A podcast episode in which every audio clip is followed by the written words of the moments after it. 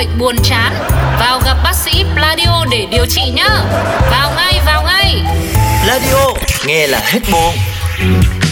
Lúc bấy ngây dại ngỡ đời này ai cũng giống ai, đến khi ta thật sự đi làm. Khám phá lâu lâu mọi người là trăm tính khác nhau, cả thông đi nghĩ nhiều đau đầu. Thế giới mênh mông nhiều điều ta chưa hiểu xong, chốn người đông hay chốn văn phòng.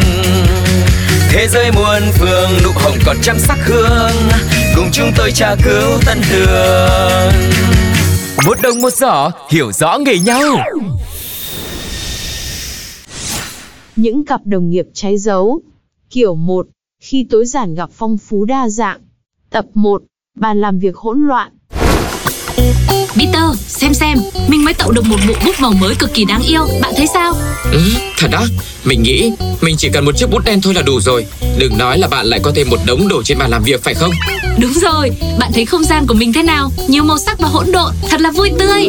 Tươi vui, đối với mình tối giản mới là chìa khóa để tập trung vào công việc. Mình thấy ánh sáng mặt trời vào ban sáng đã đủ để khiến mình tinh tường, không cần thêm các màu sắc tươi tắn. Vậy à, thử xem hộp bút này của mình đi. Bạn thấy mấy cây bút bi Magic trong này, mỗi viên đều có màu sắc và tính năng riêng biệt đấy.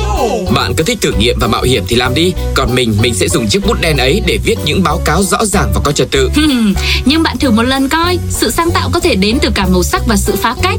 Đừng ngạc nhiên khi một ngày nào đó bạn thấy mình cũng đang có một hộp bút màu. Bạn chắc thế à? Nhưng mình nghĩ trước tiên mình sẽ giữ cho không gian làm việc của mình thoải mái và đơn giản. Rồi cậu sẽ thấy, Peter. Chúng ta có thể học hỏi lẫn nhau và làm cho công việc trở nên thú vị hơn. Mình sẽ chờ xem.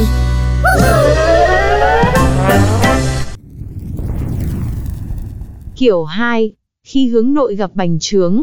Tập 2. Cuộc tranh luận chỉ dừng lại khi có sếp. Mary, như thế này cơ á?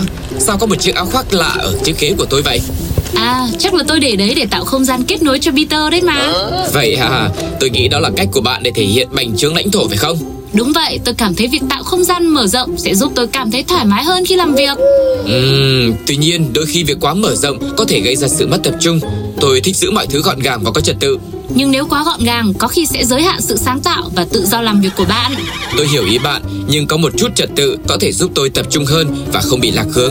Tôi nghĩ mọi người nên có không gian riêng để thể hiện bản thân, không bị khuôn khổ bởi quy tắc. Nhưng không gian làm việc cần phải đảm bảo sự hiệu quả và tập trung. Nếu quá mở rộng, có thể dẫn đến lãng phí thời gian đấy. Nhưng lãng phí thời gian cũng có thể đến từ việc quá chú trọng vào việc duy trì trật tự. Mary, bạn...